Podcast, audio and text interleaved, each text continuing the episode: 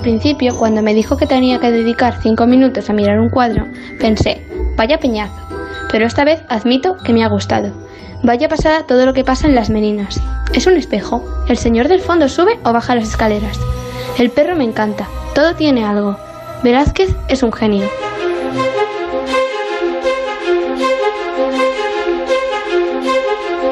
En Onda Cero, y siempre que oímos la voz de Alicia, ya lo adivinamos, tenemos una estación de radio en un faro que asoma al Cantábrico.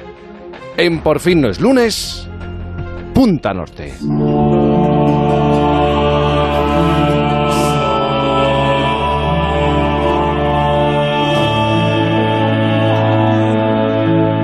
¿Y quién está harto de mirar hacia el Cantábrico soportando la lluvia, el azote de las gotas de lluvia? Pues Javier Cancho. Javier, buenos días. ¿Cómo estás, Jaime? Buenos días a todos. Pensé que nunca iba a estar harto de, mirar este horizonte, pero, pero es que llevamos un mes de noviembre que, necesitamos una tregua. Bueno, si al menos pudieras ver el horizonte, pero claro, el agua no te permite ver eh, eso, eh, más allá de unos metros, eh, poco más de unos metros. Oye, por cierto, cuando oía a Alicia, la hija del farero, es que inmediatamente me ha venido a la cabeza ese programa de televisión española, de la 2, mirar un cuadro era muy interesante, era muy, muy, muy interesante. Esta semana, claro, estamos hablando de cuadros porque esta semana se ha cumplido, se están celebrando los 200 años de la apertura del Museo del Prado, así que teniendo presente el bicentenario, del que hablamos también ayer, y habiendo escuchado a Alicia, hoy parece claro dónde comienza la historia que nos vas a contar. Nada menos que con Velázquez. Sí, comienza con, con Diego Rodríguez de Silva y Velázquez, que fue plenamente un artista del, siglo XVII porque nació un año antes de que eh, acabase el XVI. De modo que la Tierra, claro, ha, dado muchas vueltas alrededor del Sol desde el tiempo en el que vivió el genio que, adoptó el apellido de su madre. Velázquez nació en Sevilla, que en aquella época, Jaime, pues era una de las capitales más influyentes de todo el orbe. Pensemos en que Sevilla en aquel momento era el epicentro del comercio con el Nuevo Mundo. Aunque en el mundo del arte Velázquez indagase otros caminos, los pasos, por ejemplo, del nuevo naturalismo que ya había dado un tipo llamado Caravaggio. Mm. Caravaggio el salvaje fue una inspiración para el virtuoso Velázquez. Eran años aquellos de, de, imperio, de rimbombancia real. El pintor vivió una época en la que la corte española era muy conocida a nivel planetario por su extravagancia ceremonial, podemos decir, y, una etiqueta rigurosa, rígida. Es un periodo apasionante del que han transcurrido los años eh, suficientes como para que haya todavía nudos de misterio sin resolver, siendo a la vez una época de la que no ha pasado tanto tiempo como para sepultar definitivamente los acontecimientos en esa niebla inaccesible de muchos periodos de la historia, sobre todo Cuanto más antiguos, más niebla y más, y más espesa. La vida de Velázquez tiene detalles que conocemos, mm, detalles muy concretos, pero manteniéndose también una visión fragmentada de algunas situaciones. Eh, por ejemplo, hay certeza sobre la correspondencia que, Velázquez intercambió con Rubens, Rubens el artista que nació en el Sacro Imperio Romano Germánico, que estuvo en Madrid eh, y, estando aquí Rubens fue, fue él quien animó a Velázquez a, que fuera a Italia. Y en Italia Velázquez se empapó de las técnicas de Tintoretto en Venecia, contemplando además la, la obra de Miguel Ángel y de Rafael en el Vaticano. Fue la primera vez en que Velázquez salió de España. Luego hubo una segunda salida que también fue a Italia y en aquella segunda ocasión en la vida de Velázquez Jaime eh, hubo situaciones, llamémoslas, intensas, hmm. porque tuvo en Roma un hijo de nombre Antonio y fue allí donde dio la libertad a su esclavo, a Juan de Pareja, porque en aquella época el, personal de la corte solía tener esclavos y Juan de Pareja lo fue, fue un esclavo y además fue un pintor que tiene un cuadro en el, en el Prado, fue un morisco al que Velázquez, allí en Roma, le entregó su carta de libertad. Es curioso cómo, el tiempo, escuchándote, reconfigura los, los conceptos. Hoy se llama Carta de Libertad. Bueno, tenemos la idea de la Carta de Libertad si pensamos en el fútbol, cuando un, equipo de fútbol le permite a un jugador negociar con, con quien quiera. Sí, con otro club. Es muy llamativo que, que los artistas entonces tuvieran casi la consideración social que tienen ahora los futbolistas. Velázquez en vida ya fue uno de los más celebrados, llegando a pintar al Papa durante aquella estancia en Roma. En Roma pintó a un Papa y a una mujer desnuda, a la Venus del espejo, que es el único desnudo femenino que conservamos del pintor sevillano. Y además con un concepto muy sugerente, el de una diosa con forma de mujer viva, que, puede entenderse como un planteamiento característico del lenguaje del maestro español, un lenguaje artístico que fue desde luego único en su tiempo. Y si no me equivoco, la Venus del espejo es uno de esos instantes que todavía permanecen reservados al ámbito del misterio, ¿no? Lo es, lo es. Eh, estamos escuchando ¿Quién goza del amor? que es una composición eh, propia del momento que estamos contando. Eh, como dices, Jaime, esa fue la intención del genio, propiciar misterio. Sabemos que cuando pinta aquel cuadro, Velázquez tenía 50 años, estaba en su plenitud artística, pintó a una mujer desnuda mostrándola de espaldas, mirándose ella a un espejo que no llega a reflejar nítidamente su rostro. Estamos ante un cuadro con una multiplicidad de posibilidades interpretativas. Para empezar, Claro, durante mucho tiempo los, los, historiadores se preguntaron quién era la modelo, sospechándose que fue una joven llamada Olimpia con quien Velázquez habría tenido el hijo allí en Roma, el hijo que tuvo el nombre de Antonio. En este ámbito de lo enigmático, de lo que guarda, contiene un lienzo, y tratándose de Velázquez, el más sugerente de todos, por lo que muestra, y además se esconde, Claro, es el de las Meninas, que además podría ser considerado, yo creo que el cuadro más icónico del Museo del Prado, ¿no? Lo es, y por eso estamos hablando de, este cuadro. Eh, nosotros y la cultureta hablaban el viernes. Sí. Eh, las, las, Meninas es un lienzo que, tiene una fuerza eh, formidable. Estuvo desde el primer momento en el Prado. Hace 200 años ya estaba ahí cuando la colección de la Pinacoteca todavía era pobre o por ser más, más exacto, era menos grandiosa de lo que es ahora, ¿no? Desde luego la esencia del enigma habita en las meninas, también aparte de, de, su despliegue artístico, ahí reside su interés. Tenemos que tener en cuenta, Jaime, que en 360 años que han pasado desde su creación todavía no hay un consenso sobre qué quiso representar Velázquez en aquella obra.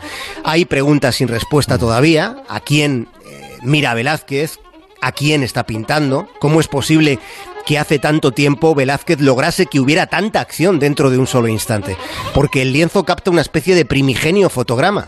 Eh, el meollo del cuadro está en cómo el pintor logró montar toda aquella escena fabulosa.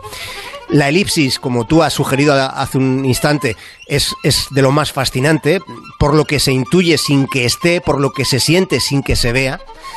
Porque Velázquez invierte los términos cuando miramos un cuadro. Hace 360 años él lo cambió todo, dándole la vuelta a la escena, colocándonos en el mismísimo lugar que, que tendría el retratado.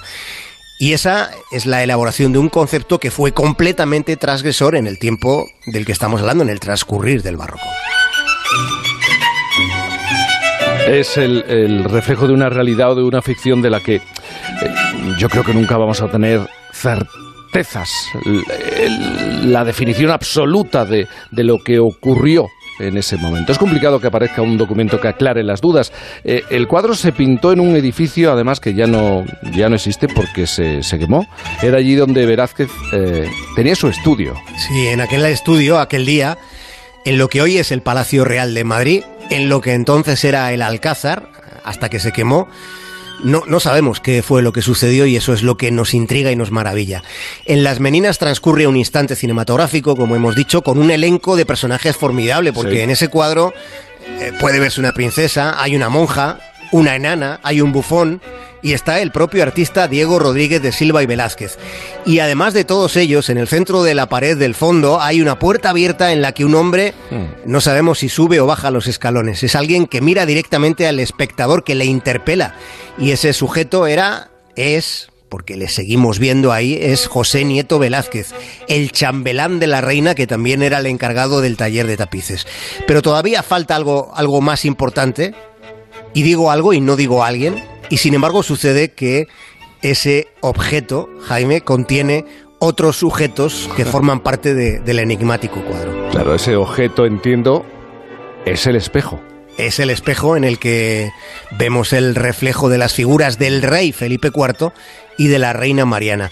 Les estaba pintando a ellos, pintaba a la infanta, O incluso yendo más allá, ¿Es realmente un espejo lo que vemos o es un cuadro? Porque no es fácil discernirlo, porque está al fondo de la sala y es lo más alejado del punto de vista del espectador. Y luego está otro asunto, el de la Cruz de Santiago. Bueno, e, es que eso ya es el, el, disloque definitivo, porque, claro, los historiadores fechan las meninas en 1656, partiendo del año del nacimiento, en esto no hay dudas, de la infanta Margarita, que es 1651. Sin embargo, hay un detalle que distorsiona lo que eh, en este caso sí que podría tomarse como una certeza. Hmm. En el cuadro, Velázquez viste un traje cortesano negro que luce una cruz roja de Santiago en el pecho, una cruz muy visible. Esa cruz es el símbolo del título de caballero que Felipe IV otorgó a, Velázquez en 1659, es decir, tres años después de la fecha que resulta verosímil para el cuadro. Algo que no cuadra, por tanto, algo que es muy sugerente. Si no les han entrado ganas a ustedes de echar un vistazo más a las meninas, es que deberíamos habernos esforzado más para contar la historia de un genio tan fabuloso como el de este pintor, que decidió tomar el apellido de su madre. The Prado is actually um, like a city whose um, streets go through time and go through the centuries and across the continent.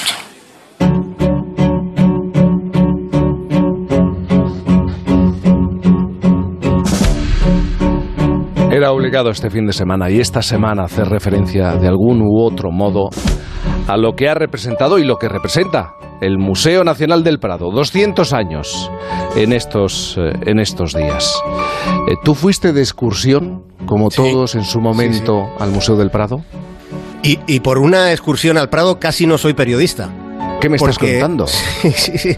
Me acabo de acordar ahora porque aquello fue, fue tremendo. Fui con el colegio claro. y había una periodista y, bueno, me debió pillar despistado y, me, me, hizo un, un, par de preguntas sobre la maja vestida y la maja desnuda. Sí.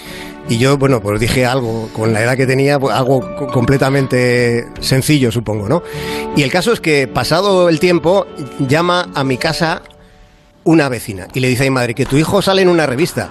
Y dice mi madre, ah, sí, pues. Total, que en la revista eh, textualmente ponían unas palabras que yo jamás hubiera dicho porque no, sabía ni lo que significaban. Estulticia. Yo hablaba de estulticia sin, sin, sin saber qué era la estulticia ni haberlo dicho jamás, por supuesto. Me sirvió aquello para buscar en el diccionario estulticia y ya no lo, he olvidado. Pero, pero casi digo, pero estos periodistas, ¿cómo, hacen su trabajo? Sí. No dejes que la realidad estropee un buen titular o un buen texto, ¿no? Sí, sí, vamos. Pues oye, una historia que ha surgido de manera espontánea y que hemos descubierto. Muy, bueno, muy parecida a otro momento de tu vida, la comunidad de, vecinos, de vecinas sobre todo, que va, que va, a volver a aparecer cada cierto tiempo, que lo sepas, eh, Javier. Sí, era otro vecindario este, era cuando vivía con mis padres, pero vamos, sí, sí, estoy pensando que mis vecinas han, han aportado mucho a mi vida. Querido Javier Cancho, pasa buena jornada de, domingo. Ya sé que no está bien visto decir aquello de por favor que deje de llover, pero claro, dependiendo de la zona, del punto geográfico de nuestro país, por favor que descanse, aunque sea unas horitas. ¿eh? no en vendría ese punto en el que estás. Un abrazo muy grande, buen domingo. Enorme, Jaime, un abrazo. How can we kind of create a magnet that will draw you in, make you want to discover? You can stop and pause, maybe have a coffee, there's a terrace. Um, this is a nice place. I wonder what it is. It's a museum. Por fin no es lunes.